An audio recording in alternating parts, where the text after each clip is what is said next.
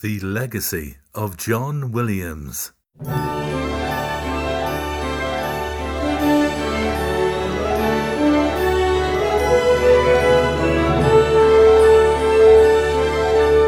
Celebrating the music and the art of Maestro John Williams.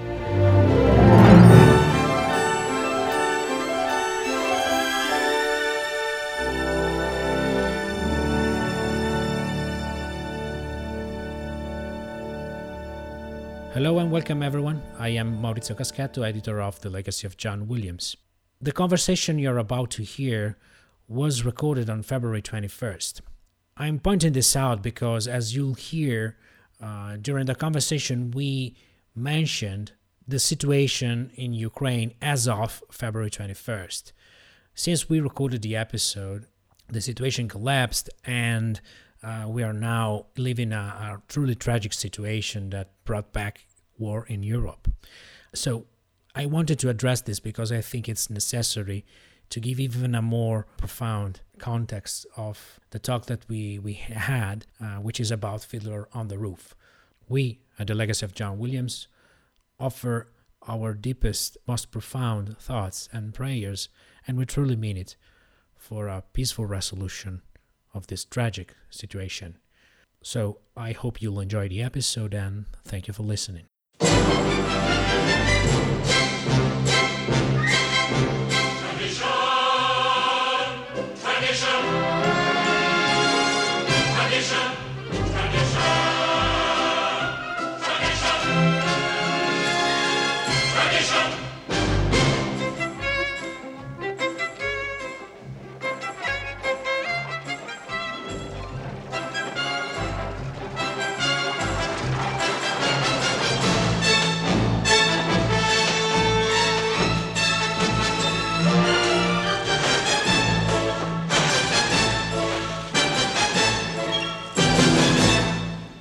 Hello and welcome to a new episode of the Legacy of John Williams podcast. I am here with my co host and head contributor, Tim Burden. Hello, Tim. Great to see you, Maurizio, and it's great to have our guest again. Yeah, good to see you. Yeah, we are here finally for the promised part two of the Fiddler on the Roof 50th anniversary soundtrack release because we want to talk more about this stunning release and its making. So, we are very happy to have back on the podcast uh, soundtrack producer Mike Matessino. Hello, Mike. Thank you for being here again with us. Hi, Maurizio, and hi, Tim. And it's great as always to be back with you guys. Oh, thank you, Mike. And and it's absolutely great today because uh, this episode will not just go back to the actual release, uh, but today is also unique because thanks to you, Mike, we have another very special guest with us to talk about Fiddler on the Roof. So, Mike, I'd love if you introduce our guest uh, and give the proper context for him to, to join our talk. Yes, it was, of course, our intention when we resumed discussion about Fiddler to focus more on what went into bringing the rest of the John Williams score to be part of this release and a lot of it, as was the case with the cornfield cue that introduces Act Two, had to come from the original film material. But we actually have a much more relevant and timely reason to discuss all of that because joining us today is uh, Andy Einhorn, tremendously accomplished uh, conductor of orchestras and of musicals. Um, we'd probably have one of our two hour chats just going through his entire career and dossier. So I hope that maybe you could post a uh, biography and summary um, on the site. Yes. Um, but right now, as I said, is very, very timely because he's in the middle of doing something truly historic and absolutely essential piece of um, the John Williams legacy, which for the very first time, he is conducting the film arrangements uh, that John Williams did um, live with an orchestra, um, first in Michigan, soon in Philadelphia, um, right around the time, 50 years after, almost to the day, that John got nominated for an Academy Award for Fiddler. This music that has not been looked at, played, or performed since then, other than the concert suite that John and others have often done um, over the years. So he's actually living and reading uh, this tremendous scores and performing it as we speak in sort of a minimally staged presentation of Fiddler on the Roof, but this time using um, the orchestra. So after we sort of uh, work our way through our conversation, we'll be uh, getting to all that and we'll uh, have a few um, little gems that actually aren't on the release to present for the listeners. This was awesome, Andy. Thank you so much. Oh, well, thank you for having me. I think that it's also um, for the purposes of context, the uh, historic um, aspects of what we're doing here to point out current events of the day because we're all reading at this moment as we have this conversation what is actually happening in the very region where the story of Fiddler on the Roof is taking place. We see we've had tensions between uh, Russia and Ukraine over the past several weeks, and just today we've seen that uh, two provinces within Ukraine, less than 500 miles from where uh, Sholem Aleichem was born and raised, is largely separatist provinces that have decided to align themselves with Russia again. And uh, it's very scary. We're talking about, um, even though Fiddler on the Roof takes place more than a century ago and uh, the events of the pogroms, then here we are with uh, this very region sort of uh, at the center of world events. And it's, it's pretty terrifying. We don't know how it will play out, but we've had peace through Europe really for 75 years the collapse of the Soviet Union is more than 30 years ago now, but here we are again looking to that very region. Isaac Stern, who plays the um, violin solos in the film, um, he's from a region of Poland that is now part of Ukraine. Joe Stein, who wrote Fiddler, and Jerry Robbins, also their backgrounds come from uh, villages in the same region. So uh, it's everything that we're talking about is in sort of the shadow of world events right now it's uh, really just um, you know very emotional to be talking about this while we're watching the news and i think it was just important to sort of say that and have the context there for posterity. Absolutely yes. Chaim topol who plays tevye of course uh, in fiddler um, his family also came from the same region although he was born in tel aviv um, and of course was very very prominent in um, the uh, he was head of the Israeli National Theater for many many years, and um, but we neglected to even mention his name in part one. Yes. So I I, th- I, think it might be good to. Um, we were saving it. Yeah, we were saving it. But if you have any questions about uh, him and his um, the power of his performance in this movie, I think it bears a few minutes of mention um, because uh, you know Norman Jewison was under a lot of pressure to cast Zero Mostel in the movie who had memorably originated the role on Broadway. Uh, and he was a very big, huge personality, perhaps such a huge personality that he would have been too large for a big screen. Um, and we see things like the producers and uh, funny thing happen on the way to the forum to bear that out.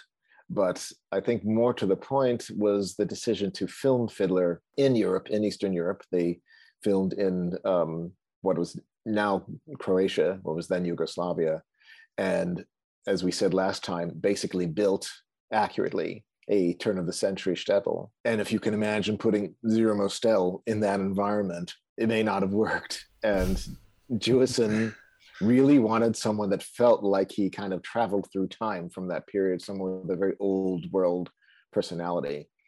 And Topol had understudied um, the part in the Hebrew language version in Tel Aviv, and then was um, cast to take over the part for the London West End production, 1967. He left for um, a portion of that time to um, join the Israeli army when the war broke out in 1967. But all that did was increase the ticket sales when he came back to London and resumed the part. And uh, Norman Jewison caught him there uh, the very last week of his performance and was shocked to find that he was only about 32 years old at the time. But there was something about him who uh, that uh, made him right for the part in the film and made him sort of fight the Mirisch Company and United Artists to cast him. And I think um, it's a huge reason why the movie is uh, so good and uh, so indelible. And I just wonder what you guys think about that. Yeah, look, I, I totally agree. And, you know, with, with Topol, but what a voice! You know, the tone, the timbre.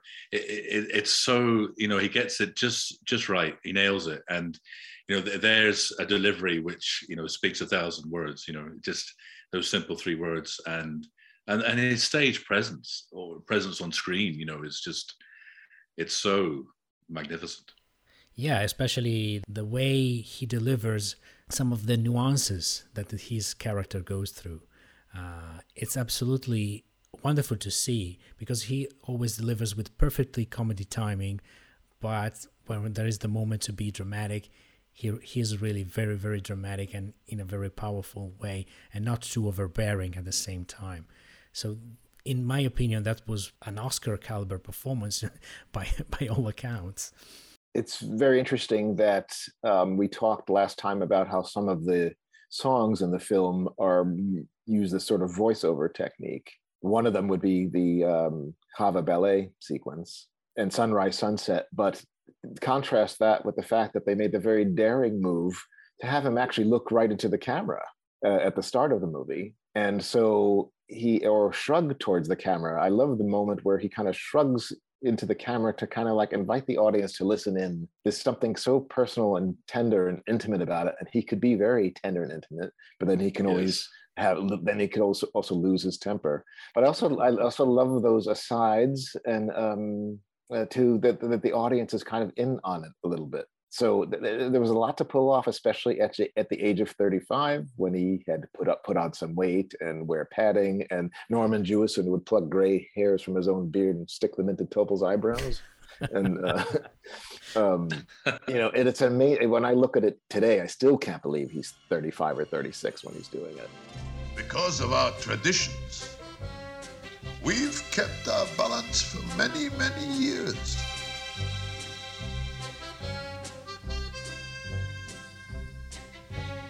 Here in Anatevka, we have traditions for everything. How to sleep, how to eat, how to work, how to wear clothes. For instance, we always keep our heads covered and always wear a little prayer shawl.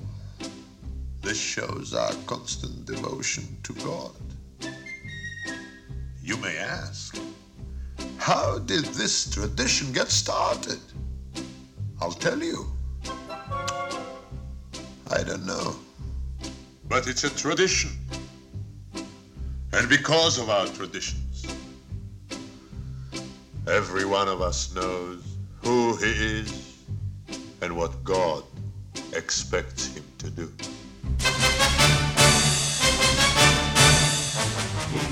Mike, talking more about the how you built, uh, you know, the actual release. It's very interesting because, uh, you know, disc one presents the uh, a remastered version of the classic 1971 original soundtrack album in glorious sound. But what things gets really interesting is is when we move to disc two, when you build this really alternate program filled with alternate version, but in most cases they are actual film mix versions. So let us guide to, through you know what was the reasoning behind you know building the program the way it is and how you find space also to a third disc where we have instead specific version that we're recording and use it on set during filming and also recovering some of the underscore material that john wrote and recorded for, for the movie I'll try to get through that as succinctly as uh, is possible for me, which is not very.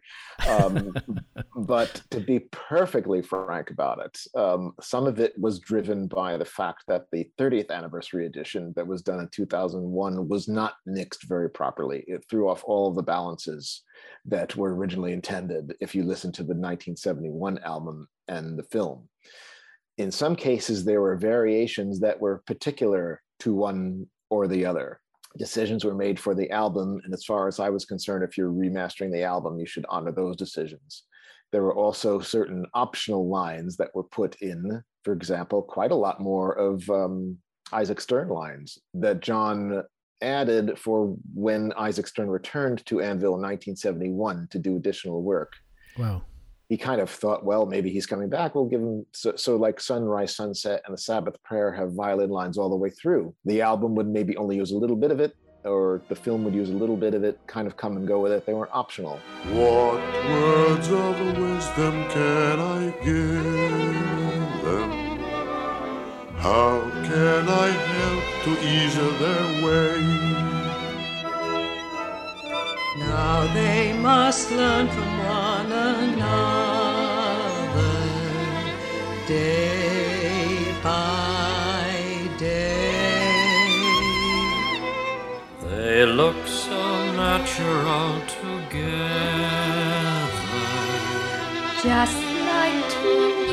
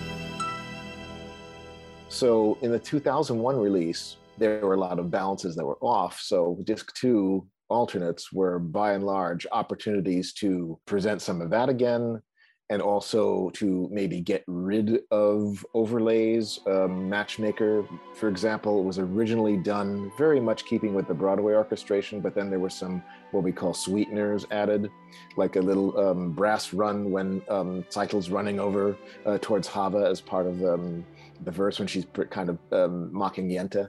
Hodel! Oh, Hodel! Have I made a match for you? He's handsome, he's young. All right, he's 62, but he's a nice man, a good catch. True? True. I promise you'll be happy. And even if you're not, there's more to life than that. Don't ask me what. Karma! I found him! Will you be a lucky bride? So we had variations. Basically, we had them, so it was a way to sort of put everything together and have alternate versions throughout.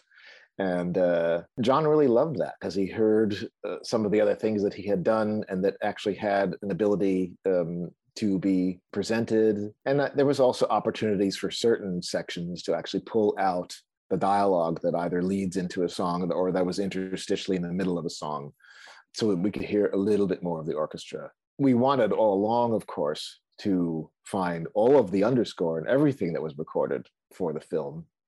But uh, while MGM went through 250 rolls of mag, nothing turned up. And it's just sort of a sad reality of what happens with assets and with what particularly befell United Artists Studios. Things were not necessarily cared for. You know, we had to make the most of what we had. So, but it, it felt, you know, like it was a little bit of a stretch to work with the film tracks themselves and see what I might extract by getting rid of sound effects and that sort of thing. Um, until I checked with Larry Mirisch, who said, I have some quarter inch tapes here. He showed me pictures of them. It showed that at least one or two things on there were something I didn't recognize. So I had MGM collect them from him and transfer them, and we got them, and it ended up being all the playbacks. These would have been the versions of the songs that they actually took to Yugoslavia to film to. So they would be played on loudspeakers while the people performed and lip synced to their own voices. And it had things like early version of the wedding procession through the town, which is based on an existing Yiddish melody. So now that suddenly gave me something to hang a disc three on, because now disc three became almost like a concept album. And the sort of quality deprived film track extractions would become more acceptable because they would be surrounded by these playback recordings, which in some cases are have completely different vocal sections, completely different orchestra sections. In some cases, are completely different recordings in another key, um, such as Far From the Home I Love, which there was a big conversation about and concern over Michele Marsh's voice. John really said, no, this shouldn't be a sort of a polished, Hollywoodized voice. These are kids you want to sit down on a rock with and have a conversation, and it should have a natural quality. The solution um, was to transpose it down a whole step. Once it was in a different register, her voice sounded great with it. But in the playback version, it's a little bit higher, and you can hear how it's just not quite right for her, and you want something a little bit more natural and maybe a little bit more in her range. And that was the solution. Oh, how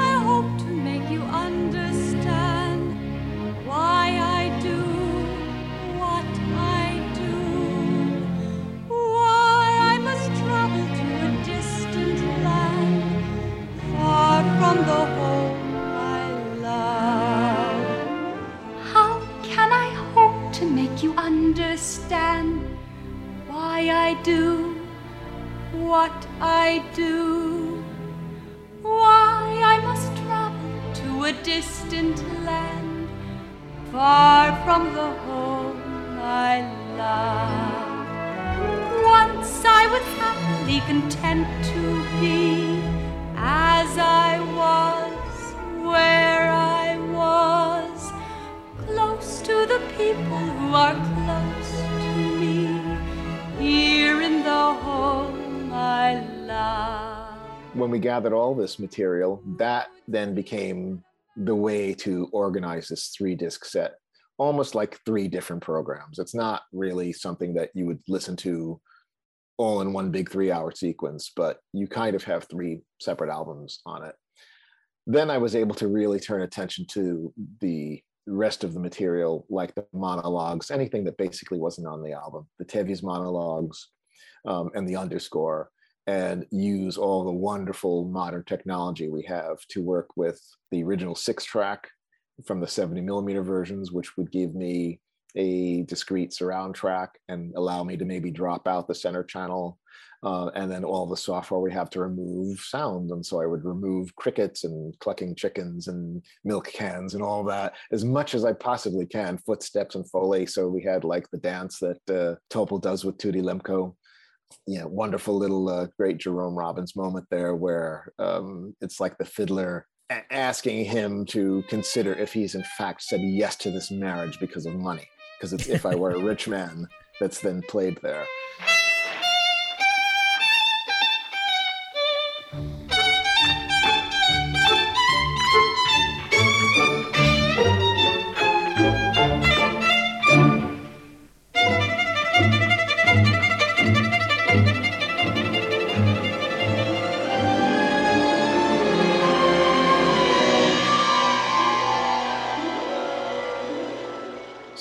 Um, these things which I didn't want to let go, I've always wanted to hear.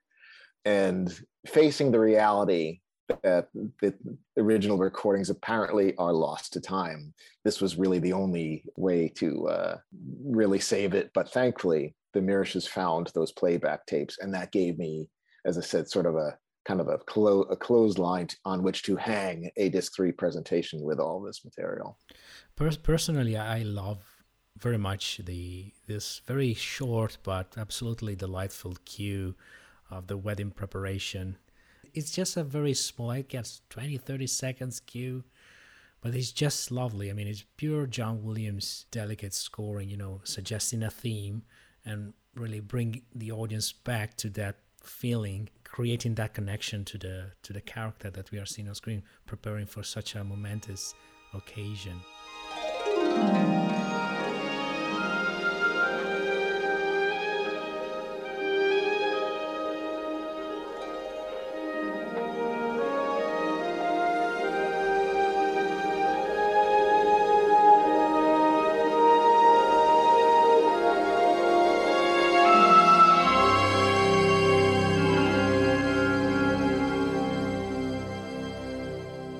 delightful little uh, recall of the miracle of miracles. Exactly. And, and then the little the little uh, fiddler motif, da da da da, ending with that.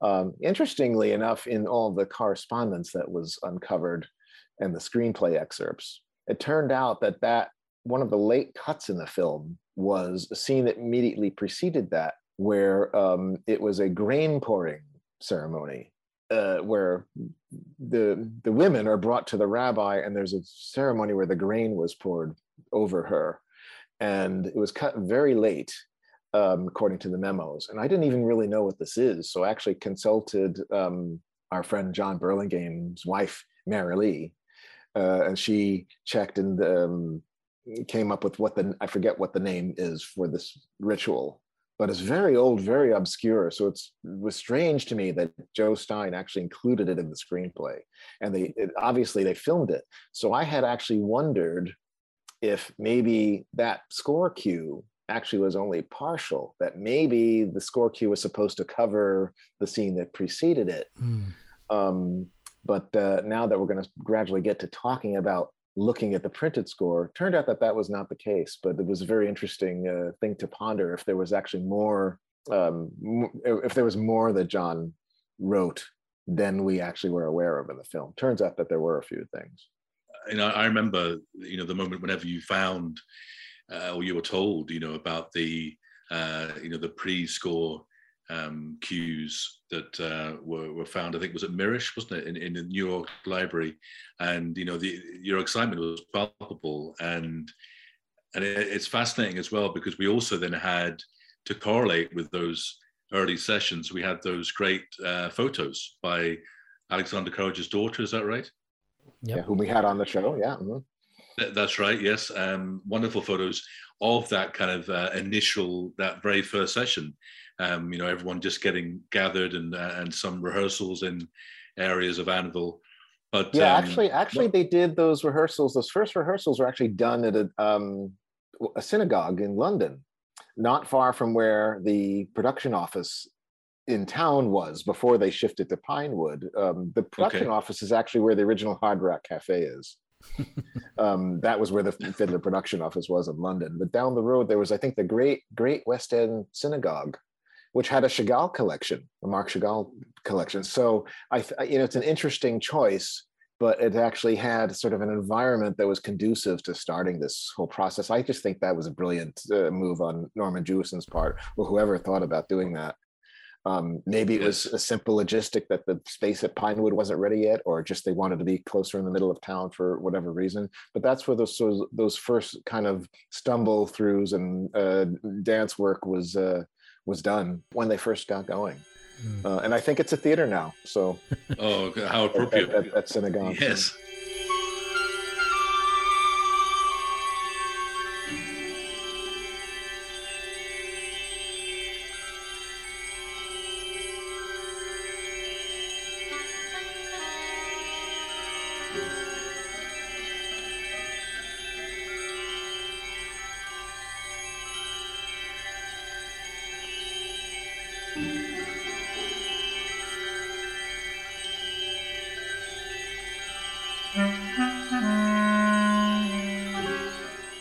Mike, whenever you were saying there about you know some uh, cues in some music by John Williams that wasn't used, and one of the most uh, interesting ones you were telling me a while ago, and I can't remember if we mentioned it in part one, was after the you know the matchmaker, the final few bars, and the very cinematic finale of Matchmaker, which you couldn't do really do on stage. It's so charming with all the girls, and there is an actual cue uh, which was unused, wasn't it? That comes straight in after that um, closure. Is that right? Right, and that was attached to the playback version, and I, and we found something in the donkey in, uh, in the documentation that called a donkey serenade, which is a, right, it's a yes, reference to yes. something that escapes me. Maybe one of you guys know, but uh, it was just sort of a clop clop, you know, to go. I think with Tevye's lame horse um, so again, something like that, total surprise to just find, oh my God, it's like anytime you have a minute of something, you know, John did for this movie that you didn't know existed is just, a, it's a great moment.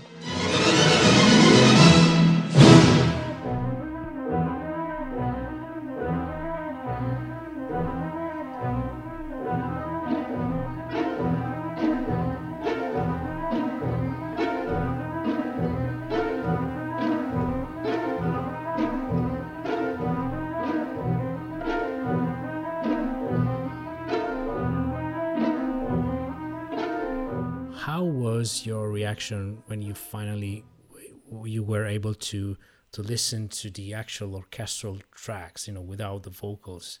Because we are talking here about a work that for John Williams was very pivotal in terms of arrangements and orchestration.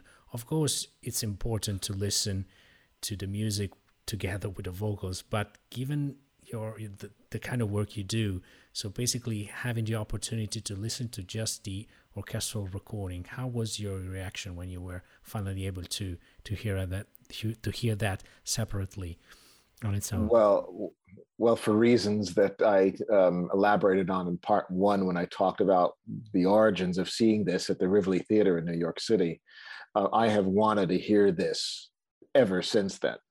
And my the way my particular ear works, um, I can watch a movie or see a show, and kind of my brain is split into two sides. And one, I'm taking in the story and everything that it's offering, but I'm also aware of what the music is doing all the time. When a movie is mixed really well, I can actually, even to this day, like say I could watch E.T., I could get totally involved in the movie, but I can actually hear everything the music is doing. More recently, I feel that it kind of gets buried and you can't really quite follow it, and that's for a variety of reasons.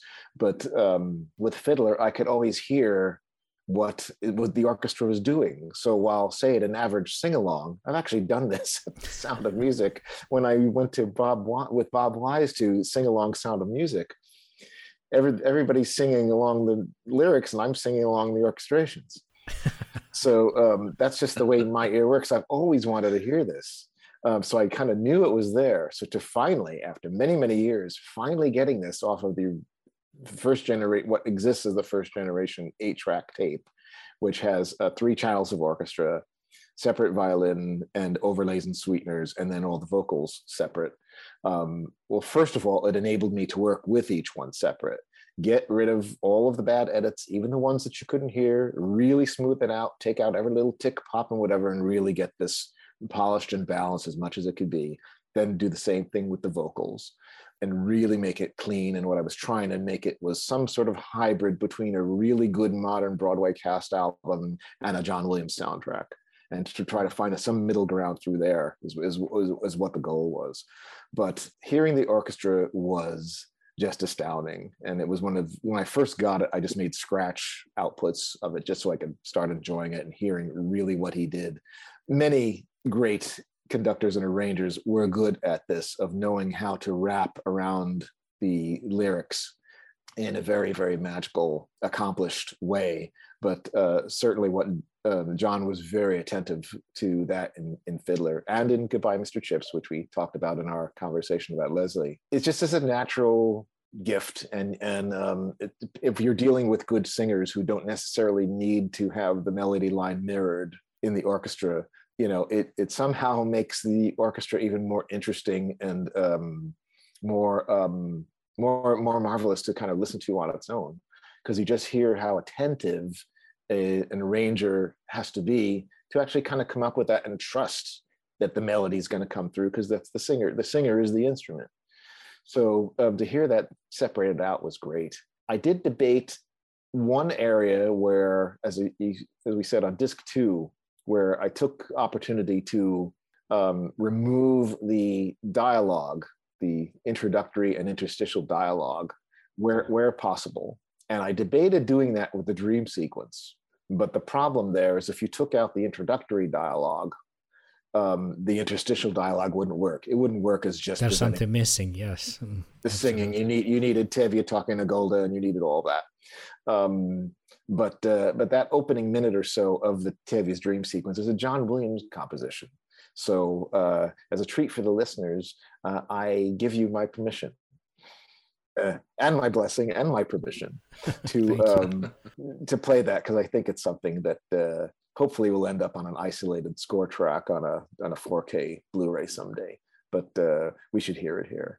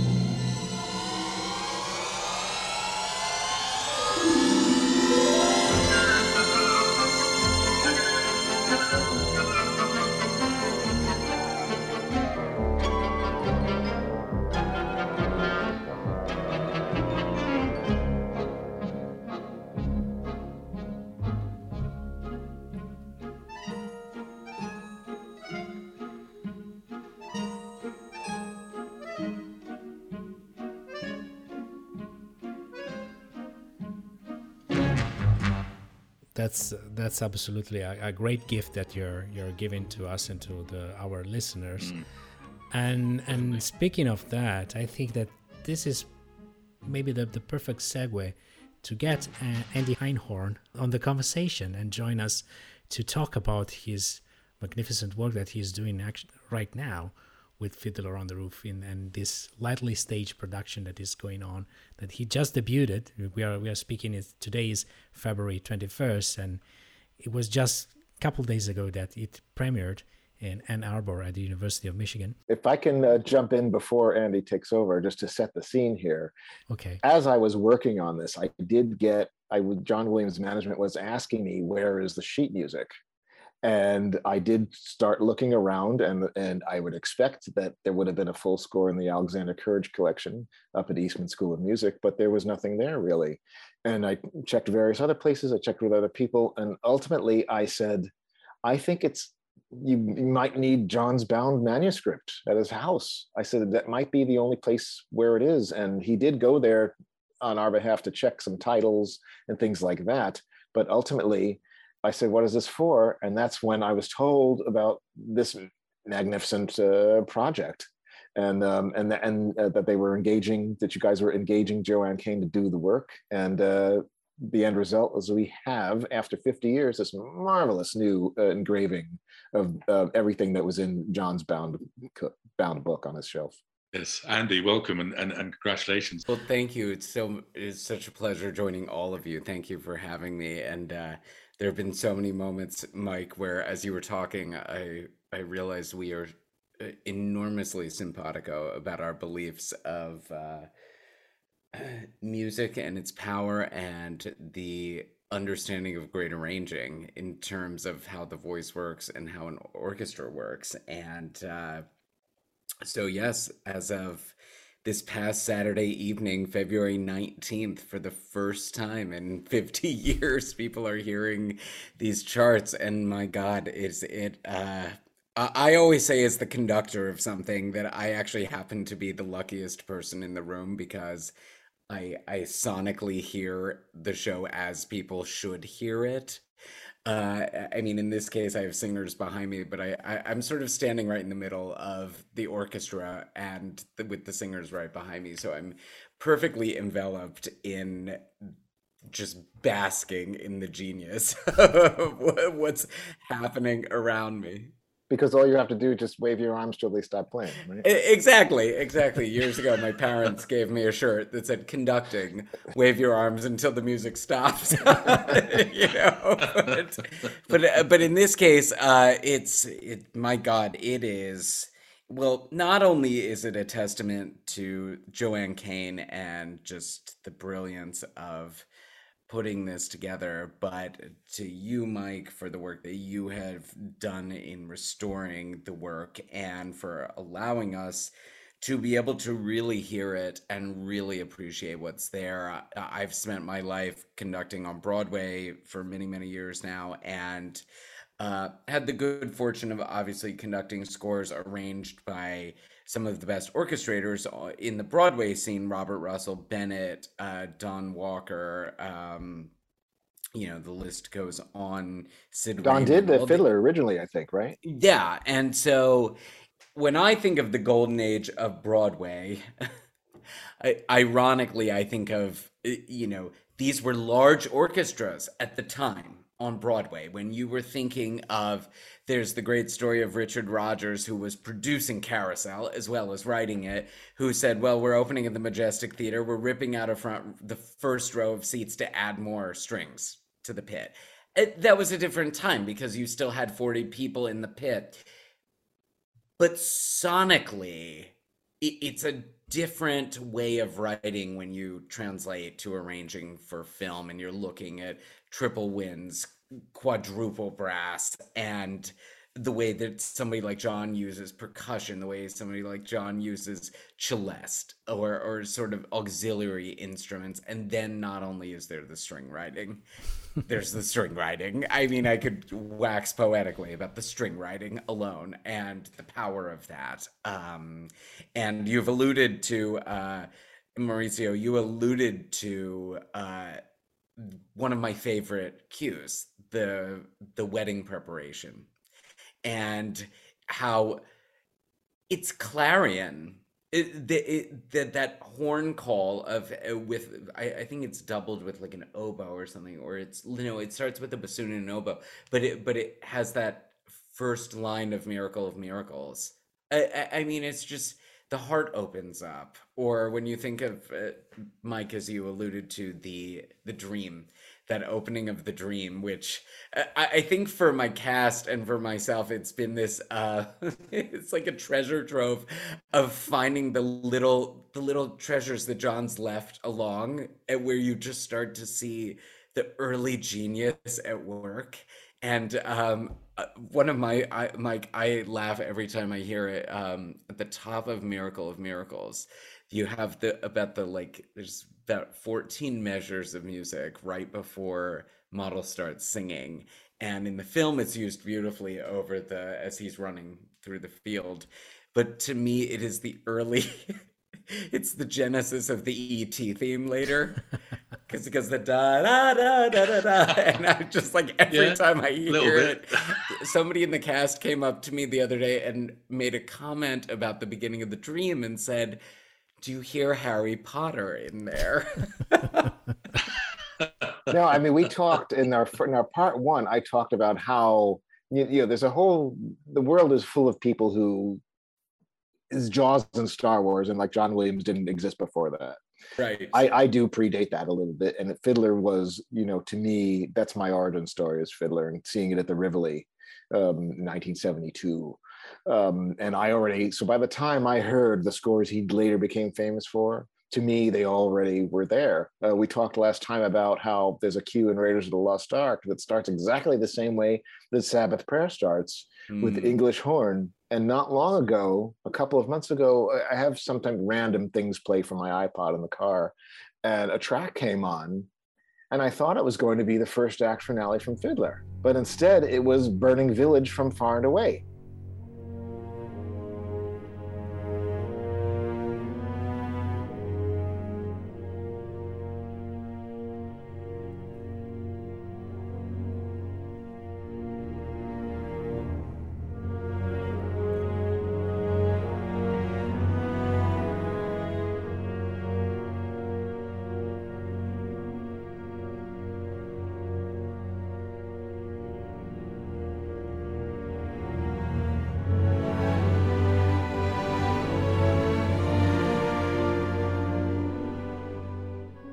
Uh, they and I thought, well, isn't that interesting? Because it's kind of like an attack on a village, and now he's got this burning village cue. And uh, I thought, so I mean, it really was wholly, you know, a not to take anything away from what uh, Jerry and Sheldon did from this fabulous score, which we paid due respect to last time around, but.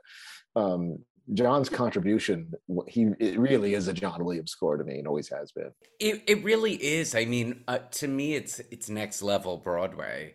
Um, you know, one of the things that I, uh, because I also spend a lot of time developing contemporary musicals, I actually uh, have been really interested in examining the underscores in particular because I think that I mean you alluded to mixes in um I'm like you Mike. I listen with one ear on music at all times and one ear on everything else going on. And one of the things that I I, I think uh, I say this as a dinosaur I'm a dinosaur but uh, the the lost art of really underscoring emotional subtext in a correct way rather rather than telling you how to feel it's it's just supporting how you're feeling Maurizio, you can't now cue the Jurassic Park theme just because he said that. but but it's interesting because what he is doing so powerfully is what so many people try to do but don't understand how underscoring is supposed to be used um you know even something as simple i don't know if you all have discussed the um what i call the socioeconomic relationship cue in in the top of the second act and the heart flutters inside there when the when the clarinet has that da da da da da da da, da and then it moves to the flutes and you just think oh my god it, it's like tracking all of the brain synapses happening.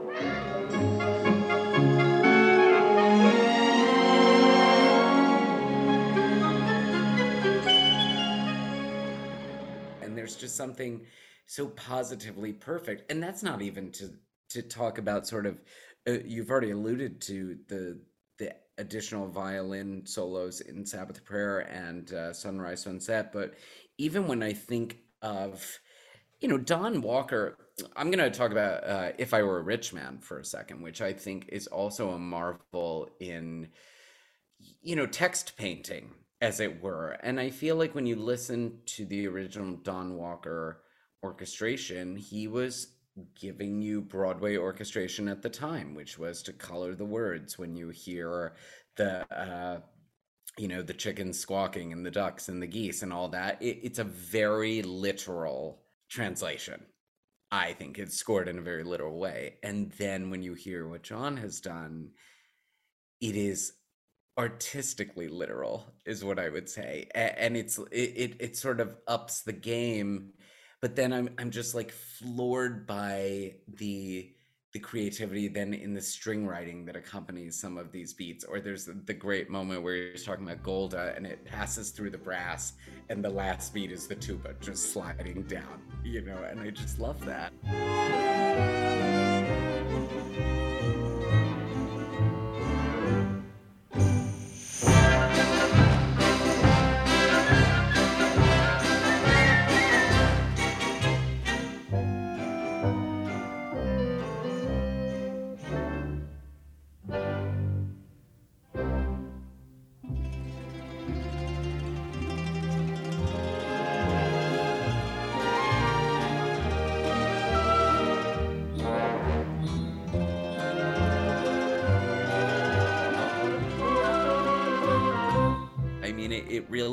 it's evocative.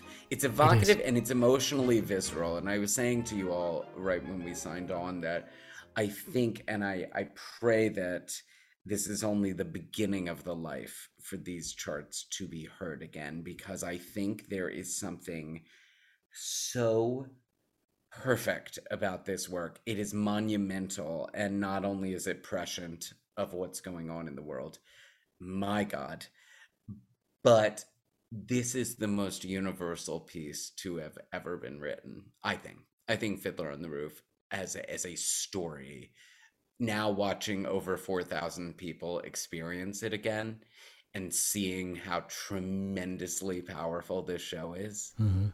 it just works Yes, absolutely. it's inde- it's utterly indestructible Yeah. but perfect And I'm curious to know how this project initiated because, uh, I mean, th- y- it seems that you find the perfect vehicle to to to present this music again to a new audience and and to present it under the perfect spotlight. I mean, it would be easy to do just you know let's prepare just a suite or a selection of pieces and perform it as uh, instrumental pieces in a concert or maybe have a, just a singer over there maybe doing two three pieces and that's it instead you you you know it's an ambitious project and so tell us how how it was born how it was initiated Sure, enormously ambitious is is the is the phrase that I've constantly used. Um, for me, Fiddler's always been one of the top pieces that I've always wanted to work on as as a conductor. Uh, I, I always sort of look at the orchestra world in a in a funny way because it was suddenly like you know you would see evenings of Rodgers and Hammerstein, and then you would see in the pop series, then it was starting to shift into the wave of oh let's do you know orchestra to film. Let's do star wars. Have your audience come.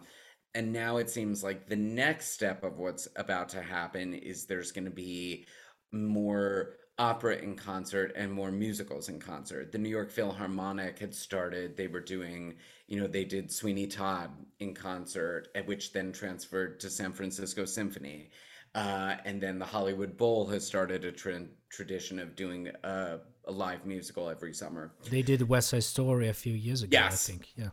Yes, and oftentimes with West Side, they'll accompany it with the Jerome Robbins choreography. So these events end up turning into semi staged productions, as it were. And so, through some friends of mine at uh, UMS, which is the University of Music Society, hosted at the University of Michigan, they contacted me and they said, What do you think of the idea of using the student talent at the University of Michigan, which has one of the best musical theater programs in the country, and present a concert musical, a golden age concert musical? and tour it around with a top five orchestra in the country. And I was like, sounds great, sign me up.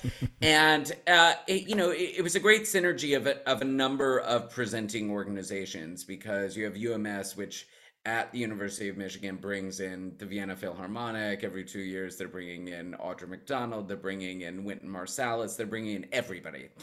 And so they're housed at the University of Michigan. And then uh, and they have numerous relationships with obviously orchestras around the country, around the world. And because then they also have the built in student base at the University of Michigan, there's an educational component that was coming along with this. And then the idea was always to bring in New York and Broadway professionals to play leading roles.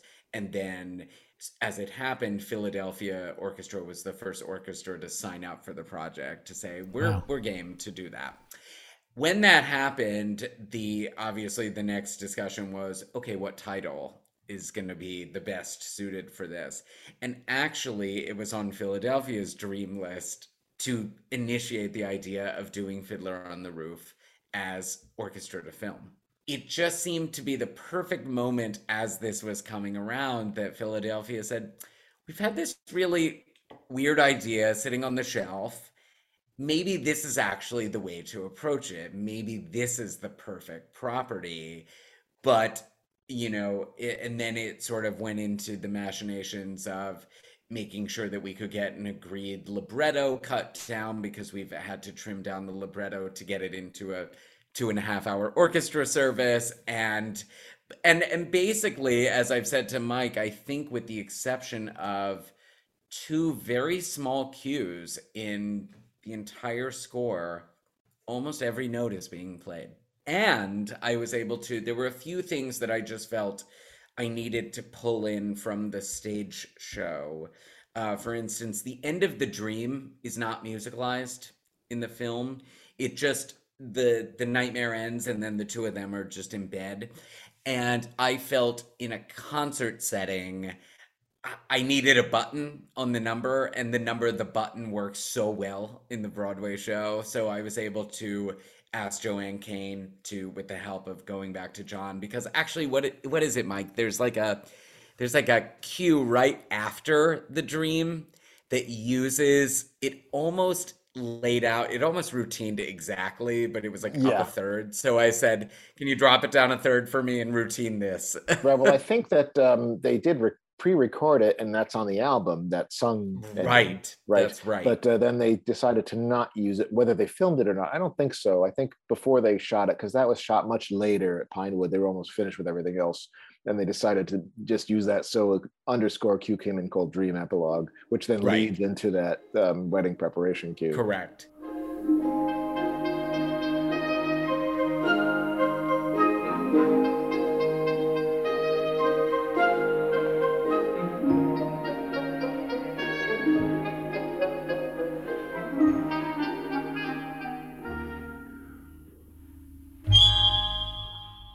Yeah, so it worked. It worked well for me to be able to do it. And actually, it's funny you say that because there's a cue that I had to reorder. The one where it's called Chava takes the book appears at a different moment. But again, part of my job on this production, which was uh, fun and also tricky, was was making sure that I could fit all of the musical beats on the Broadway libretto because essentially that was the that was the task set out was we needed to use the Broadway libretto because we didn't have access to Joe Stein's screenplay. We were using what um, Music Theater International uh, licenses, and thankfully I know Sheldon, so it was easy to to be able to go back and say these are the the trims we need to make, you know. But but again, so many of the, you know, all of like Tevye thinks on it, all of the underscoring of the um, the monologues work so beautifully to lay into this, and it's it's just one more. It is a character. That's the thing that I've learned about it is his score is a character. It's another character on the show. That little cue, uh, Chava takes the book, is also a brilliant little thing where it's it. Uh, it has the Russian theme, which is John's Yes. composition, but then Yes. little bit of suggestions of the Chava ballet intro.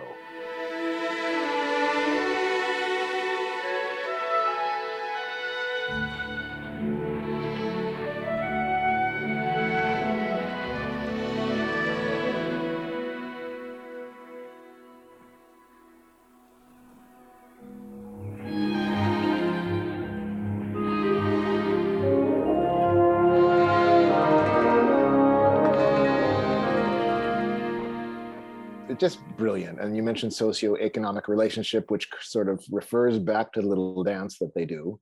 And then in the film, it dissolves to uh, Perchik and Hodel running into Tevye. And there's this wonderful wide shot where it cuts back and shows you now in the wintertime where that dance had taken place in the spring. Just Yeah. amazing. But on the Chava Ballet, um, there is um, separately recorded overlay, only part of which was in the film. And I was wondering if you're using it or not.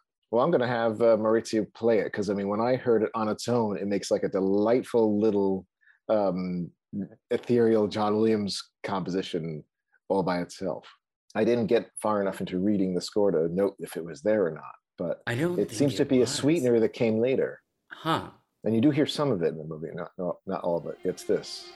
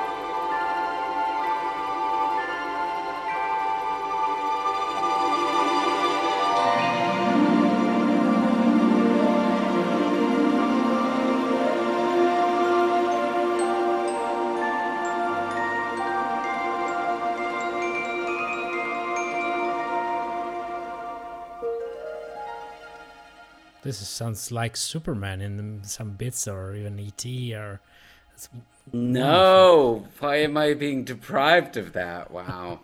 So it wasn't in the book, so it's like, where is it? You know. But I mean, I know I could hear parts of it in the film, but uh, I, even on its own, I just love it. It was such a great thing to hear. Oh, It it's is. gorgeous. Like it It really is. Amazing. Again, to me, that's like a masterclass in orchestration. Hearing that just alone, like the sonority and understanding how it all works. You know, it so perfectly plays. Did you do also the the Russian cavalry cue? You know, the the one that actually is not on the is not on this latest release, I guess, because it was too Yeah, noisy to to restore. Right. Uh, but did did you do that in, in the in this presentation? Yeah, presentation? he's talking. He's talking about Kiev demonstration. Okay. yeah. So Mike and I had a funny email exchange about it. I ended up using the priest and the Russian church one. I didn't have a good place to be able to use the Kiev demonstration, sadly, just because it's such a different musical beat Yeah. than anything in the show.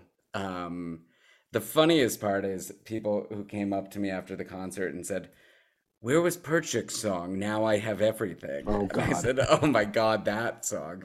I, said, I said, nope, not here in this production. But we did actually, um, just because uh, Philadelphia kept asking for us to insert Any Day Now into the score, um, the cut Perchik song. So I found a nice moment to actually use it to use as a transition before for Far From the Home I Love.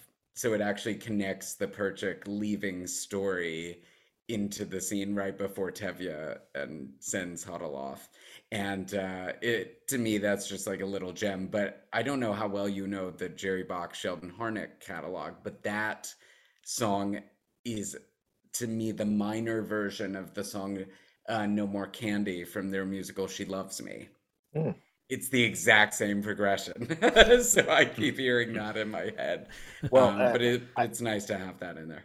I think that um, that little video that JoAnn Kane put out, right, that showed a tiny glimpse of it, it said Yes. transition to railroad station, and it's that melody we Yes. discovered, right? Da da da da da da da da da da. I love that. Which I think is a great song. I, I do too. Several years ago, Sheldon Harnick did a terrific program at the 92nd Street Y uh, here about Fiddler and the creation of Fiddler. Basically, by the end of it, I realized that there were three songs that they basically wrote for each song slot until they got it right.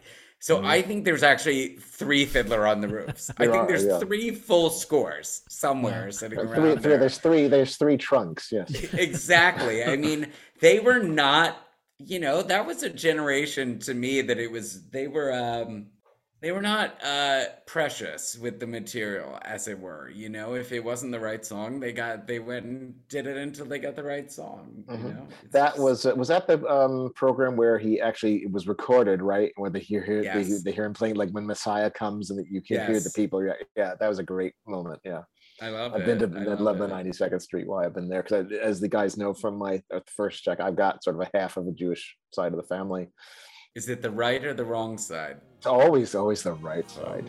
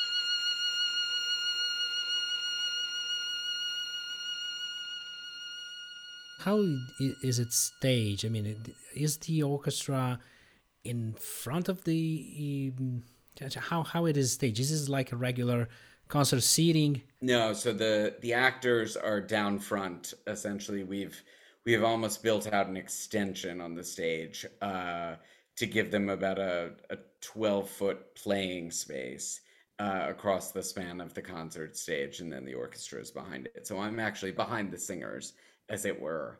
Um, so that's been fun. They have a camera set on me so the actors can see in the house for cues and such. Uh, Is this like that carousel um, that was done? It was like like that. That was very well done, and what a beautifully um, mounted version of that show was, that Yeah. was. as there will as well it should be it is a it is a it is a historic moment and i will say going out there saturday night i had all of those feelings inside thinking my god i'm getting to do something that nobody has done yet. You know and i think in a world where we're so constantly uh, we we lose sight of that and i think we forget these milestones that sometimes that we're handed that these are gems and these are moments that we have to hold on to in the crazy world that we're living in right now because it is so important to document what this is. We have to have this, you know, and may this be a lesson now that we have this created that should we be able to do this on other properties that might be asking for the same sort of treatment because it uh years ago i was doing hello dolly on broadway the one with bette midler and like you know we couldn't we needed some archival material from jerry herman who was still living at the time and it, it was like nobody could find the material because i think there was such a period of time where nobody really thought to document or archive stuff. And especially in like the old hollywood films and you just hear about music being recorded and then where are the parts? It's like it vanishes and to me that's so sad and um, there's a fellow in london john wilson who has an orchestra and i'm just like this stuff is I- great. I always say to I always say to John, I'm like, I want to do what you do, you know, and he was like, Well, I want to be conducting on Broadway. So I, I guess like the grass is always we greener. did a but home swap. Yeah. Exactly, but like, but to be able to have that facility to be able to recreate all of that material and now have it documented and preserved is it's spectacular. Like we have to have that. You know we need to hold on to the treasures as it were. Well, of all the things to have um, you know, rescued from oblivion so that it's now there beautifully engraved and able to be performed, this would be the top of my list. and now you have it. It is here she has arrived l'chaim To Lazar Wolf, To Caviar! to Tzeitel, your daughter. My wife! May all your futures be pleasant ones, not like our present ones. Drink L'chaim to life, to life, L'chaim. L'chaim, L'chaim to life. It takes a wedding to make us say, let's live another day. Drink L'chaim! To life! We'll raise a glass and sip a drop of schnapps in honor of the great good luck that favored you. We know that when good fortune favors two such men, it's that's a reason we deserve it too. To us and our Good fortune! be happy, be healthy, long life. And if our good fortune never comes, here's to whatever comes. Drink the to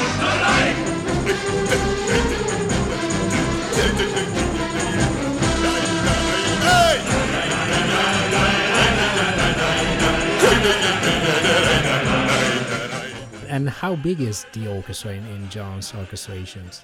Enormous we're gonna be almost 70 Wow. in Philadelphia because of the size of the space we were in in Michigan and because of this lovely pandemic that we've all survived. Uh, we were actually we had to have a smaller string count, but the rest of it was as is. So we were, uh, I think, 46 in Michigan, but we're going to be close to 70 in Philadelphia, and I'm just I, I'm so excited to hear it come alive in that way because I know now all the string parts will pop exactly with the right dynamics that it need to. Um, just because again, the string writing techniques that it'll use. I mean, sometimes it'll say, you know, half trem, you know, and so just to be able to balance that out correctly. And and especially I was thinking about the you know listening to the orchestra only tracks that Mike kindly provided to us, listening to the tradition opening. I was wondering in your live performance how the guy who played tambourine went through because there is a hell lot of tambourine that goes on for Endless. ten. Uh, like those poor percussionists were literally they should be paid double for the for their work services because of just everything that's there.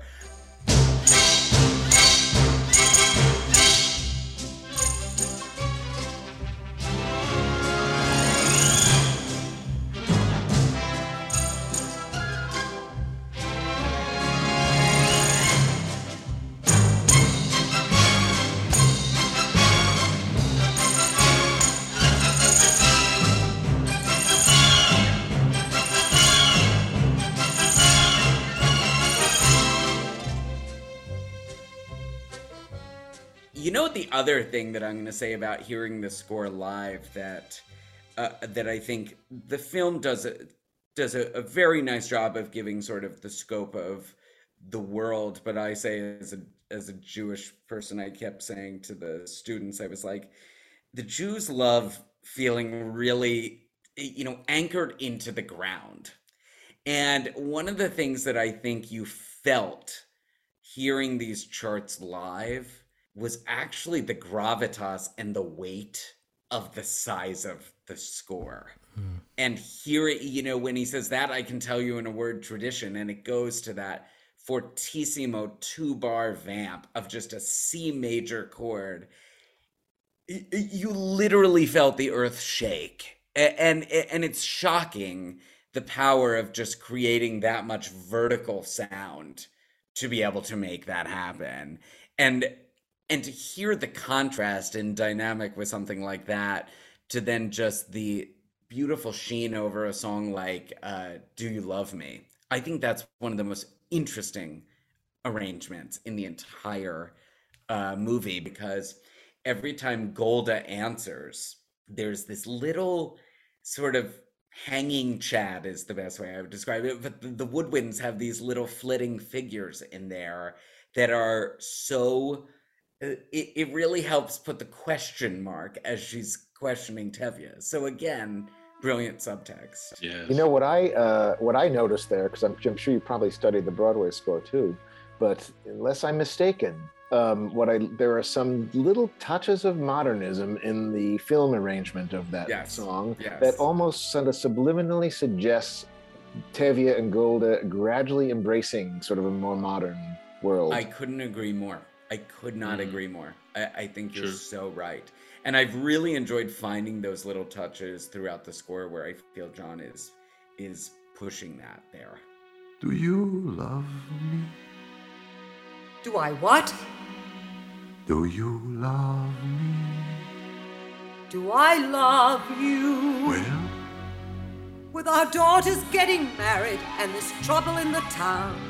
You're upset, you're worn out. Go inside, go lie down. Maybe it's indigestion. uh, no, Golde, I'm asking you a question. Do you love me? You're a fool. I know. But do you love me? Do I love you? Well. For 25 years I've washed your clothes, cooked your meals, cleaned your house, given you children, milked your cow. After 25 years, why talk about love right now?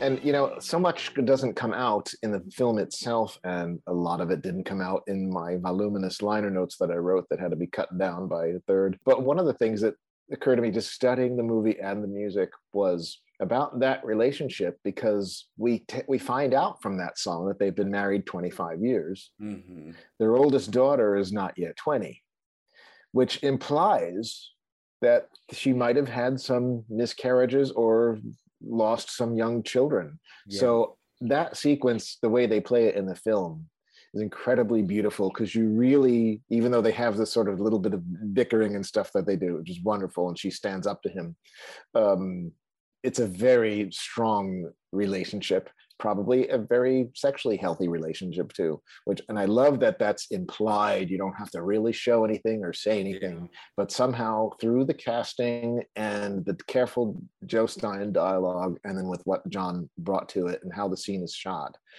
basically in a peasant kitchen and in their little bedroom which in 1950 you wouldn't even dream of setting a, a musical scene in a, in a room like that you know it it's just speaks to just how brilliant a piece of work the whole entire thing is It start to finish. I mean, it's one of those things again because I consider myself still a dinosaur. Today, not a Tyrannosaurus Rex. I'm more of like a Brontosaurus today, but um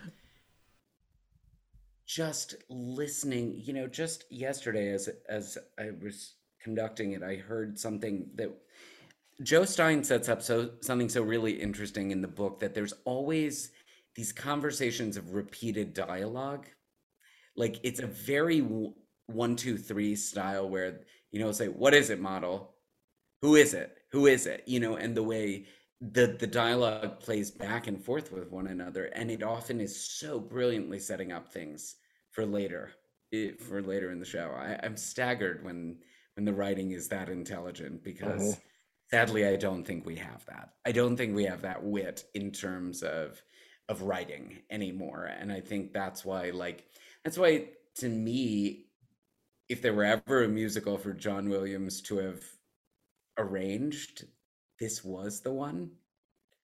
You know like i'm not sure i would have uh, uh, maybe i'm going to say something terrible but i'm not sure i would have wanted john williams to do west side story like this to me is the the perfect marriage of of artists coming together hmm Yeah, it absolutely is. And they had considered other people before they got to him, you know. So, uh, you know, Walter Scharf and yeah um, Roger. the Edens usual and, you know, suspects Right, right, right. So, but yeah, I mean, uh, I think, you know, we've mentioned before, and I've certainly mentioned before, I think influenced in no small way by his time doing in London, doing Goodbye, Mr. Chips. And I Mhm. think that that time he spent there and tremendous amount of work on that project and what he brought to it, I think forged something that really enabled him to kind of really tap into this grand European tradition that infused his music and that turned him into what we, you know, um, what we. And I'd like to know, uh, Andy, it's like apart from you know the Broadway history, you know, were there John Williams scores of in general from him that were influ- influenced to you or your favorites? I mean, I'm a child of the 80s. So for me it was it was growing up with ET. It was uh, and I'll I'll put Jaws in there because how could I not? Um it was the Indiana Jones. And and it's funny, I I was actually just talking to a colleague in Michigan. One of my favorite John Williams scores, Catch Me If You Can. Mhm. I Lovely. remember leaving the movie theater and I went to I think it was called um I think the record store was called like Warehouse Music or something where you Railroad could Warehouse, actually yeah. still go and get a CD and I bought that because I was blown away by that score. Mm, transfixed. To me, Oh, and that's I couldn't writing. believe because it it was to me it was a very different side of John Williams. Uh, you know, and it and it, it just completed that film. It made that film to me what it was. and I personally thought, given when that movie is set, that they missed a great opportunity that he actually should have been credited on screen as Johnny. Johnny. yes, True. I know. And Spielberg should have known better. Like he, he he knows more about John Williams than he does. I just think that that would have made that, that great main title sequence even even greater.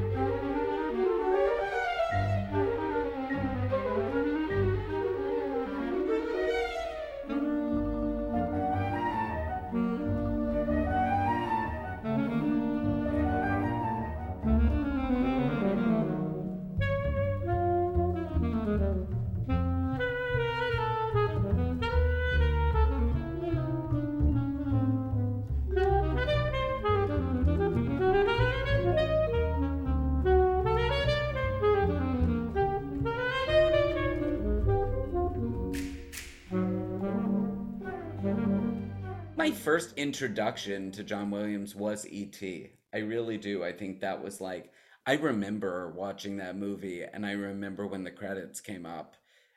I, I, I found that to be a melody that for me was like a pivotal moment in my brain of recognizing the power of of creating melody and then and then translating that into you know when i saw jurassic park and of course i hear the opening themes and the strains of the theme and i go of course this is john williams you know like but said with such a like amazing geschrei as the jews would say but like hmm but how he is our greatest musical dramaturg living. But how uh, how great for us '80s people um, to have been blessed with Evening at Pops and to have him be, be there to do the Olympics and the NBC News. And the first time I saw, I got to do this really cool thing, actually. Sorry to interrupt you. It was in 2019 for the NBC upfronts. They, it was because obviously it was going to be the summer 2020 Olympics, if we all recall. Yes, true. Woo! Been around. Uh, and I got a call because I had a friend who worked at NBC. And he was like, We have a really weird idea. We want to have a 50 piece orchestra on stage at Radio City. And we want to play the John Williams Olympic fanfare. And they said, wow, they said, well, but but the caveat is this, and I was like, what? And they were like, well, we have to ask John if he'd be interested in doing it. And I was like, well, of course. And they're like, so are you are you okay to do it if he's if he says no? And I was like, yeah, I'm pretty sure I'll be okay being the understudy here.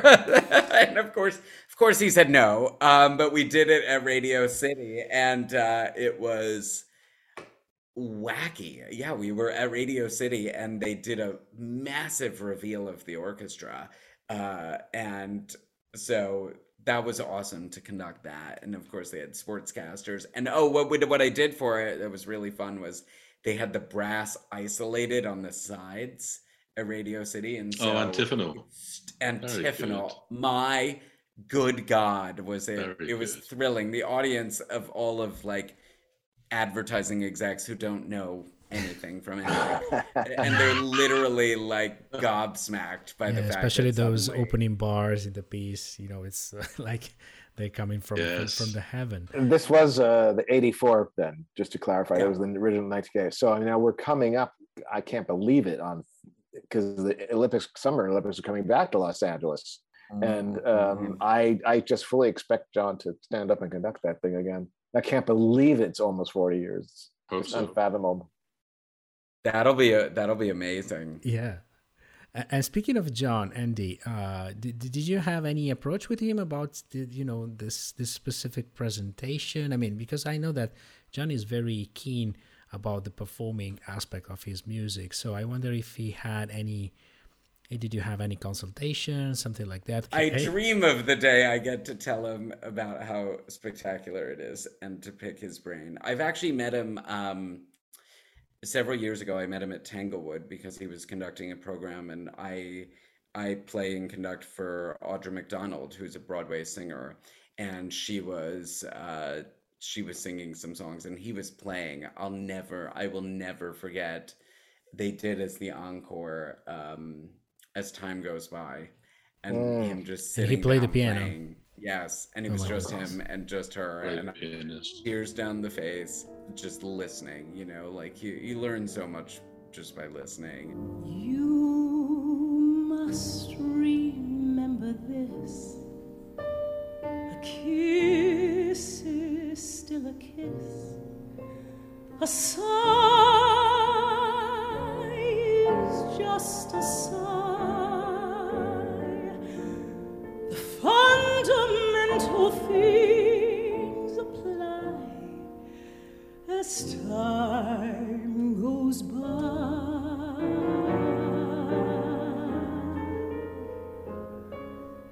And when two lovers woo, they still say, I love you. On that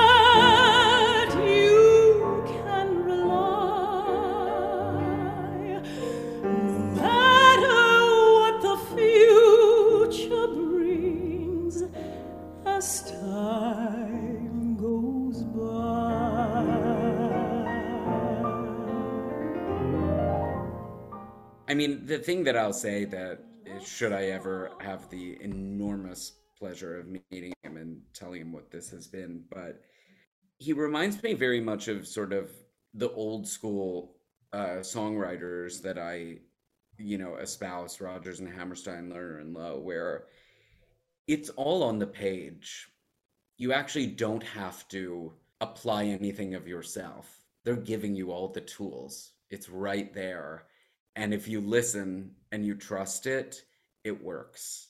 You know what I'm saying? I think sometimes we often approach works of art and need to find what we bring to it or how to do it. But the great thing about the giants and the geniuses that we are learning from and continuing to grow from is there it's all there when you read shakespeare hmm Yes. the same thing with with with john williams it's it's on the page and in conjunction with that, you know, we mentioned all of the little brilliant touches. We keep calling them brilliant and this, that, and the other. But I almost feel like he doesn't really try. It's just something natural that just comes out. He knows just instinctively. I remember a little story from related to Goodbye, Mr. Chips, where he wrote to someone in the MGM music department about wanting to get some music for source music that was something 1920s era, but he didn't want specific melodies, something that's a little bit obscure that he could use, and they couldn't find anything. And he says, I think you're just going to have to write it yourself. And he says, okay. And then it's like he dashed off this thing, and it sounds like it was written in 1922. You know, and it's like he just knew. I don't think he had to do any research or whatever. It's like he just knew. Okay, well, that's what that sounds like. Just something inside, you know, um, just just comes out. A- and the word that i would use to describe that to me is it's effortless Effortless, yes. Mhm. i never hear the work it's Mhm. never forgive me it's never sweaty it Right, just right, right. is You you listen to it and you say, of course, that's the right way to do it. You know. Uh-huh. yes But at the same time, I think for him, it's really a process of a laborious creation. I mean, we, we, we see the final result, and it's, and it looks like, of course, it cannot it cannot be any other way. But for him, I guess it's a very long and quiet and very laborious, as I said, Mhm. process of trying and re- writing and rewriting and rewriting again until he finds, like he said in many times, you know, uh, the the statue is within the stone. All I have to do is chipping away Remove of what what you don't need. Yeah. exactly. Yes, you know he is so. Uh, we know he's so humble, but even you know he would say himself. Uh, there's a great quote he says where you know he's he's writing all night, and then the morning after he's saying, "You I, I wrote all this stuff, and then sometimes it's unbelievable. I wrote all that, you know, and it's a kind of thing. And a lot of creative people would say that. Obviously, he's in a league of his own, but it's something where I, I think even sometimes he may may surprise himself, you know. Yeah, I mean, it reminds me of um, when Stephen King once talked about his uh, his super crazy fans, and he would say, you know, they don't realize that it's not me that they're a fan of. They're a fan of this thing that floats around the room, waits for me to sit down and start typing. um, you know, he's like just the vessel. Yes. But uh, yeah, John John is just uh, effortless is just a great way of. I mean, Andy, you would have a wonderful time seeing some of the correspondence that we unearthed when we were researching the project because it's like he's even to the point after it's mixed and dubbed. His last very long memo to the music editor Richard Caruth when he left London, and Richard was the last remaining person there in the London office and it was all about the dub of and mix of the dream sequence. Bar by bar he was giving instructions. Watch out for this watch out for that. You know it's going to be working if you play the music louder here louder there and, and that we're not hearing all this screaming. I mean it's so specific you know so the ear and i know he attends the dubs quite often um, even though you know and he and he and he really accepts the fact that sometimes music has to be dialed out or cut or whatever um, but you know he just he follows through the process all the way and just has this incredible instinct for exactly when it's right The one, uh, well, first of all, I would love to see any of that. Secondly, the one thing that I was told was that he didn't have really much communication with Jerry Bock during the process. yeah not really yeah They just handed him the score and they were like, here you go. Which I think is really interesting because, you know, they were both alive at the same time. So it so it's strange to me that there wasn't necessarily any sort of back and forth communication about that. yeah i guess it's um you know it's kind of like um you know having the uh the, the- person who created the dish standing over your shoulder as Yeah. you're trying to be in a kitchen cooking you know just kind of let them follow the recipe and do it and you know i, I think there was a great trust there i mean john's Mhm. track record was certainly already proven by then and plus um jerry and sheldon were on the rothschilds i think right their That's last right. Collaboration, Yes, and any day now on the way to their to the rocky end of their collaboration They're right, yeah. So I mean, interesting, interesting time. I'm curious, Andy, if John knew who was going to be cast when he was working. So Yeah. there may be something to be said for a voice as powerful as Topol when you're r- arranging "If I Were a Rich Man." yes, You know, um, that you kind of know what the power of the voice that's going to accompany it is. Did you find any sort of, and then of course in mixing you have ability to balance and and change things, which you don't quite have when you're live unless you bring in amplification and stuff. Were there any challenges in, in that regard of trying to find the right way to work your voices, work with these orchestrations? Yes and no. I mean, in the in the concert hall, we definitely are having we are using amplification just because of all of the dialogue scenes and you know, we have a cast of uh 25 people up there and just trying to make sure that everything is heard because I was my I had expressed concerns right at the beginning that that I was nervous about the scope of the charts against, you know, we're not just taking a Broadway pit band and adding strings to it. I said, you know, we have something that has a lot of breath to it. So the most interesting thing that I found that JoAnn Kane was very helpful with was, and, and this makes a lot of sense, uh, and you already alluded to it, but that songs ended up being transposed down in I think every single case. And it makes a lot of sense for for a film that they were doing that because very often there's sort of like what I would consider like a Broadway energy where keys are going to be a little more bright or just loud as I would call it. And so to strip some of that sometimes it puts it in a more conversational place if you're dropping it down a step or so. Well, do you mean transpose versus the Broadway score? Yes. Or okay, right. And then there's one. Yeah. There's at least one case where I think you even transposed something from the film score. Am I Well, correct? So basically, what I was doing was I was comparing the Broadway to the film. So, so I got the takedowns for what the film were, was, and then in two cases, I asked them to raise and put it back to what the Broadway. It was for Miracle of Miracles and for uh, for Far From the Home I Love. It was because I had two students, and i just knowing their voices and knowing what I needed to get out of them they were both pitched higher so it was like okay and and so uh, we were able to do it easily without too much fuss May the Lord protect and defend you. May He always shield you from shame. May you come to be in His shining.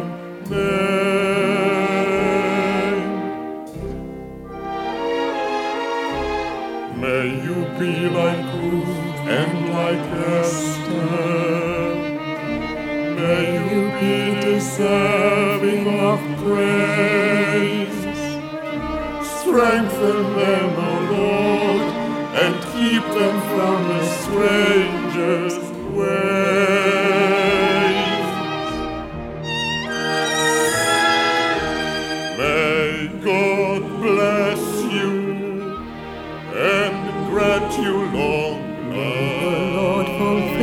Our Sabbath prayer for you.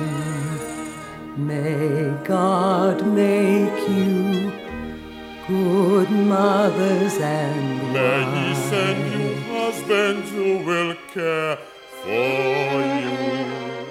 You know, uh, Norma Crane was a very interesting choice for the film too. Perfectly cast. I think it's the performance Yes. of her career, but she sings in the same register as Topol. They have different timbres, but usually Yes. that's written for a different, an octave higher, right? correct When Golde, Golde sings.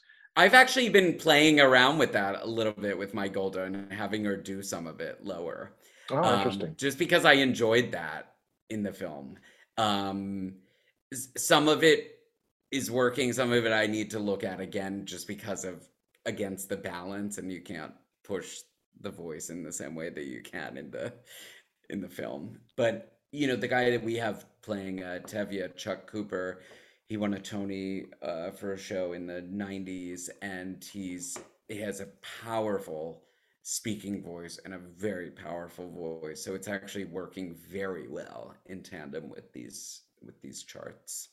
Um, and I really wanted somebody with that kind of gravitas to sing it. You know, unfortunately, I don't think we have a bevy of those kind of singers anymore. And tell us about your uh, violinistas.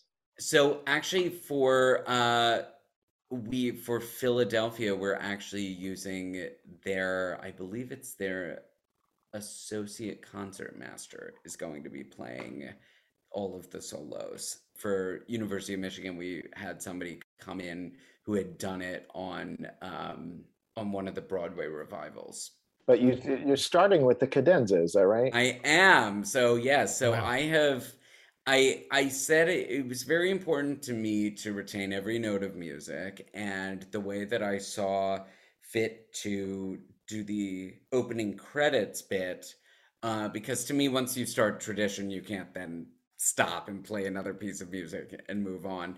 So JoAnn Kane helped create sort of what I'm now calling the overture, which starts with that cadenza, goes through the uh, the wedding music and all of that, and then ends with the final wisp of the cadenza, cadenza part two, as I call it. And uh, so that's the overture, and then we go into the traditional tradition, as it were.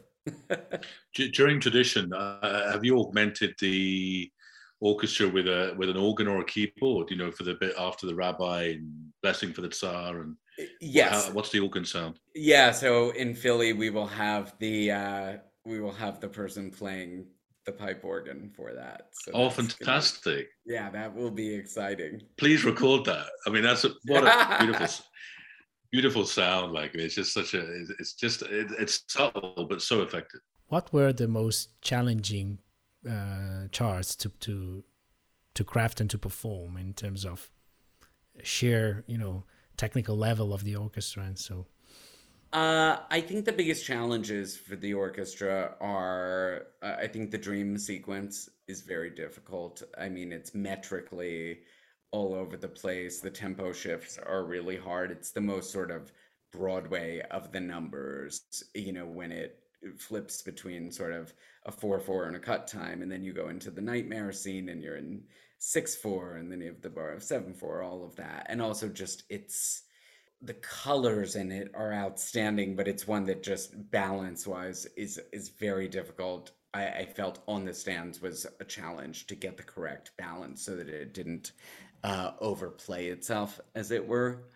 And obviously, then the other challenge in the concert hall is any of these uh, underscoring moments where I have dialogue just sort of figuring out how to make sure that all of those beats that you know we're trying to obviously play all the music but we don't want to cover up what the dialogue is there. And i also don't want to i'm not a fan of and i was very vocal with this with my team that i'm not going to thin out orchestration just to have the cue there.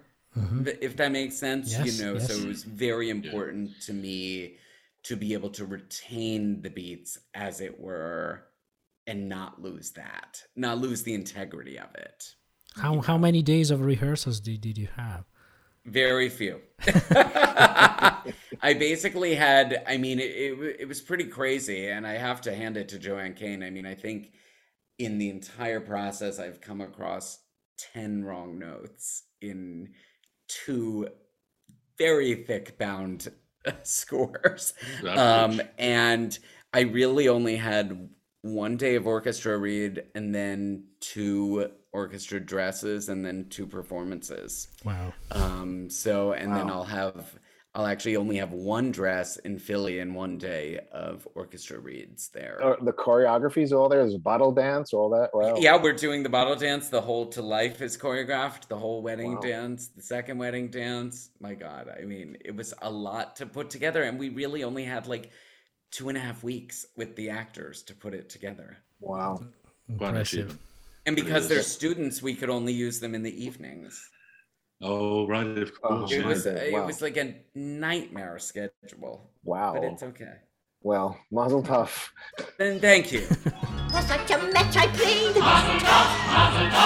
In heaven it was made. Mazel tov, mazel tov! A fine upstanding boy, a comfort and a joy. The tailor Motel Kamzoil. But we announced it already. We made a bargain with the butcher. Stop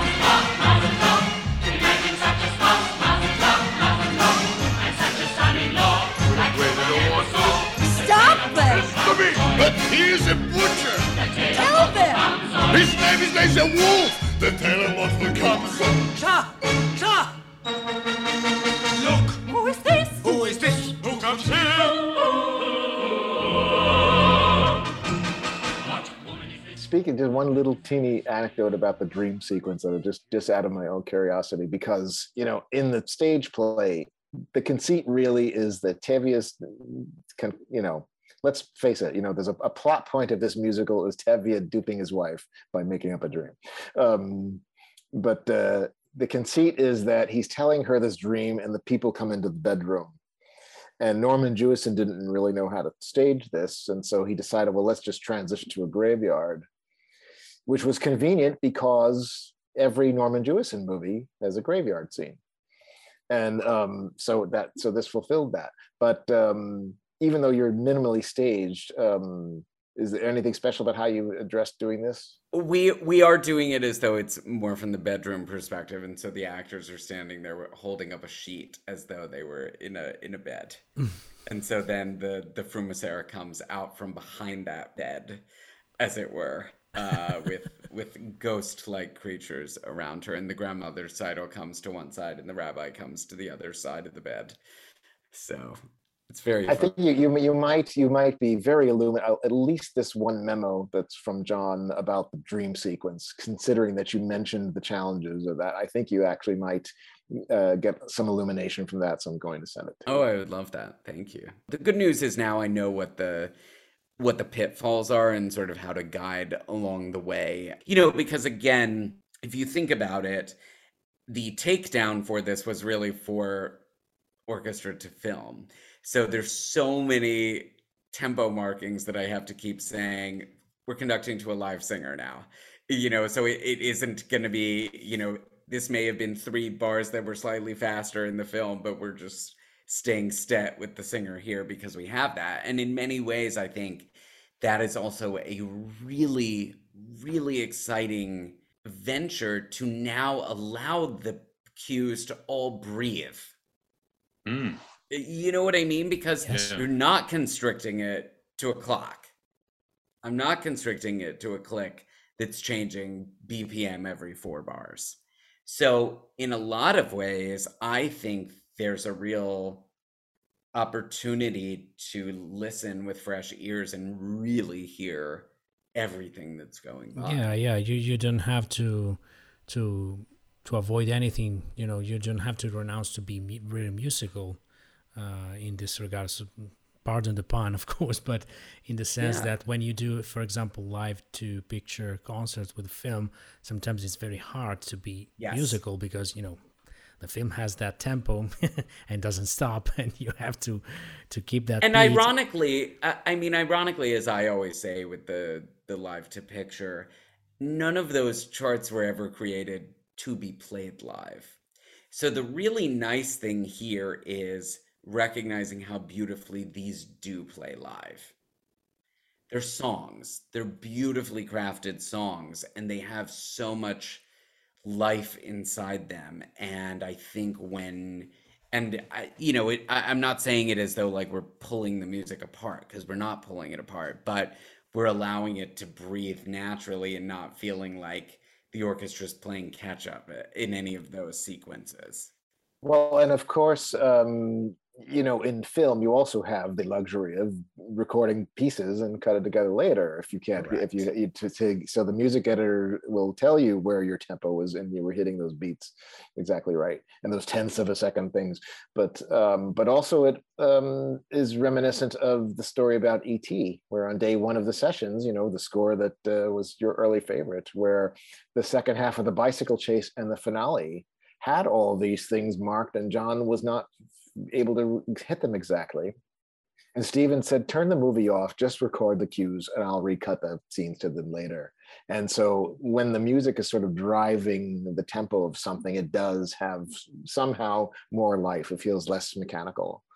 Um, and so it's it's great to sort of be able to take something that is basically a mathematical equation and kind of take the Mm. math out of it. Now you can kind of um, have it just you know have to refer to the musical math and not the cinematic math.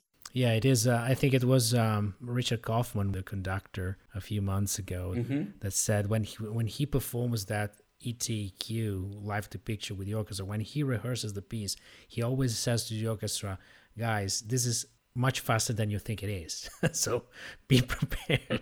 Right, because you can't stop and say, "Oh, we'll just go back pick that up." No, the audience is there; it's going, and the mu- the, mu- the movie is merciless. It's just going to go whether you are with it or not. So, and that's what's really nice here is it, it doesn't feel merciless in any way it feels actually very organic and it feels it feels the way you want it to feel when you're Mhm. hearing these charts again and i have to say i think i think it's a really beautiful blessing for all of us to be able to hear them this way and to allow them to to live in this capacity well, I'm certainly grateful that you guys asked the question, and that as a result, this music exists. It's there for orchestras to now perform, be it to film or in concert. It's just an amazing, dare I say, miracle of miracles. it is It it is. is I like what you It did there. Can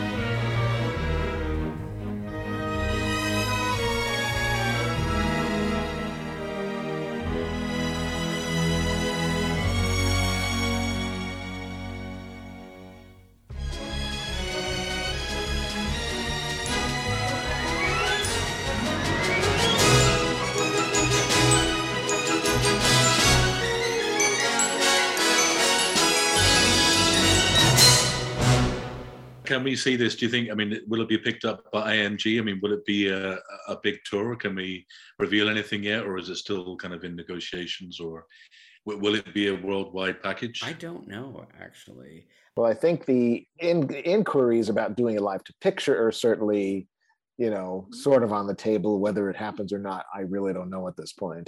Um, But in terms of this, um, you know, uh, sort of minimally staged version, um, I guess it ha- might have some uh, opportunity if other orchestras could be interested in it. Andy, wouldn't you say? I, I think it definitely will have a life. because as you said this kind of thing is sort of gaining traction now because it's difficult it's incredibly expensive to mount a full production with scenery and tons of scenery and costumes even to do a touring production where it's all so expensive and as you said about the size of pit orchestras you know you barely can afford a dozen now really for broadway you oh, know it's it's hard awful. to It's you know and you've been in many many pits i'm sure of broadway shows that i've seen i've never even known it. But um cinderella i remember loving you know when that when that was adapted for the stage a few years back i loved it. Um but uh you know so this actually is sort of a way to do it where you don't have to spend you know you now can afford a larger orchestra but maybe with some, some suggestions of scenery some costumes whatever and you can kind of kind of do it almost like a reading really with Yeah. music Yes, an elegantly produced reading, as it were. Mhm. But I mean, look, when I did Cinderella, I had 19 on Broadway. And then when I did Carousel a few years ago on Broadway, I had 26, you know, and that was, that's considered big That's considered big, yeah. now. And, but like, I'm going to do a Sound of Music in concert later this summer with Cleveland Orchestra, and we'll be close to 60 in the orchestra, you know, and using sort of a oh god i'm probably spilling too much tea but as it were but you know i'm sort of creating with jam and bread? Yeah thank you thank you but um, Um, I, I think you know I'm sort of creating a, a hybrid, what I think could work as a concert version of that, using some existing charts from concert versions, and then with the pit parts and etc. Because as of now, we don't have access to use the uh, film charts Not yet. Kostal, right? Yeah. We can dream. Maybe if I put it out there since this happened, I can get that to happen. You know.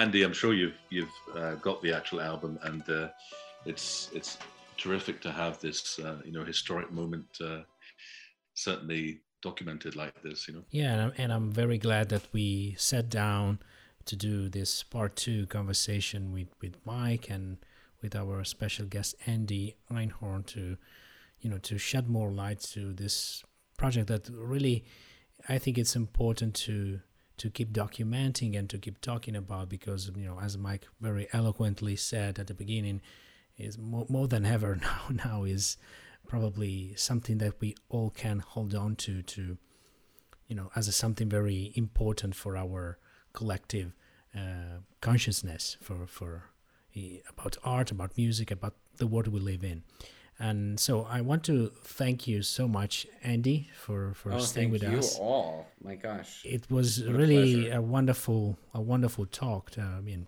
so lovely uh, almost like a lecture for me really because it was you know so full of details and you know bound to to discuss more probably for another hour That was the most energizing lecture I've ever been to. No, this was really, really fun conversation, guys. I mean, it made our part you. two fiddler discussion way far beyond what I thought it was going to be. So, Yeah, but it's it's fantastic because you know we, in part one we didn't know this was happening, Andy. This is what makes it uh, such a Oh, wow. fantastic uh, a fantastic extension to the conversation. It- No, it's wonderful. Uh, thanks for the added Of course. information. Well, thank you for having me. What a treat. What a treat. and of course, uh, La La Land Records still has Fiddler on the Roof 50th anniversary edition on hand, and we're in the middle of celebrating John's 90th birthday.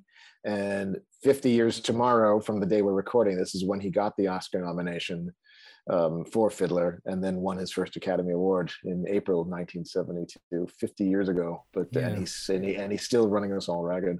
God bless him.